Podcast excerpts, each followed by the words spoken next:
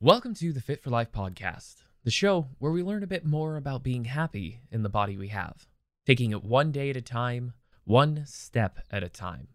I'm James, and this is Fit for Life. Episode 23 Holiday Rest and Recovery.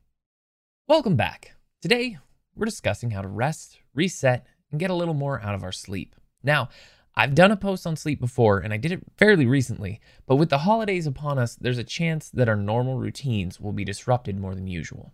I figured now's the time of year when we should be able to relax the most. Sadly, that often doesn't seem to be the case. It's very easy to get wrapped up in everything that's going on. Traveling to visit family, family traveling to visit you, large family meals, shopping, deep cleaning the house, work parties, seeing friends, having people over, and all the other things that will impact your ability to sit back and take a deep breath.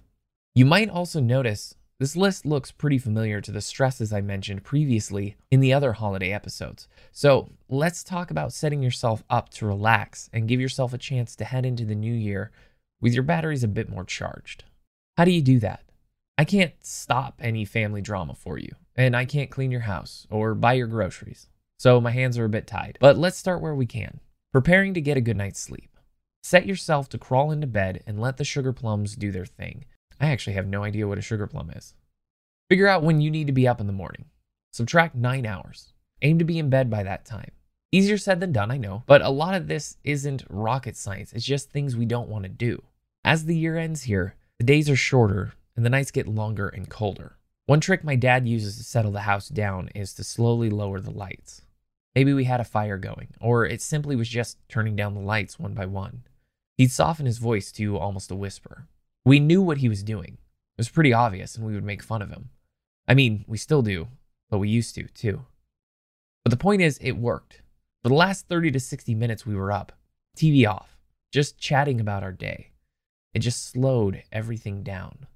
And I think this was a great tactic to prepare for sleep.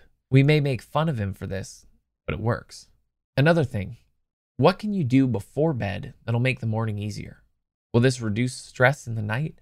It may seem dumb, but I always feel like I'll oversleep, so I set multiple alarms and end up waking up before they go off, anyways. Part of this reaction likely stems from a fear of being unprepared or possibly being late. So, to help ease my fears, I'd prepare everything I could the night before.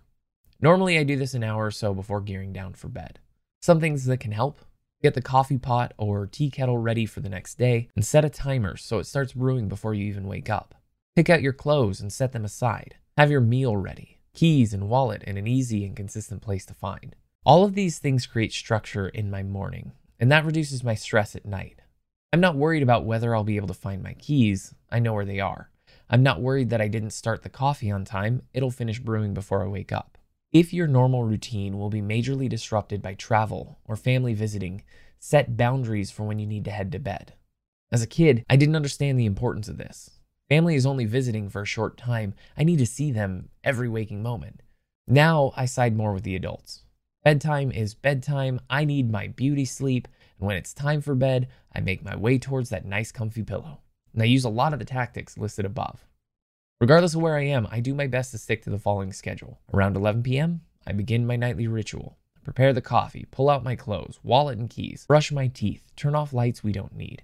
This all takes less than 10 minutes, and that's being pretty generous. Then I go back to hanging out with my wife until about 11:45. I shower and climb into bed to read for about 30 minutes, and then I'm gone. There's nothing left after that. I usually start falling asleep mid-page and know it's time to pass out. Your habits won't mirror mine and it took a while to create the ones I have now.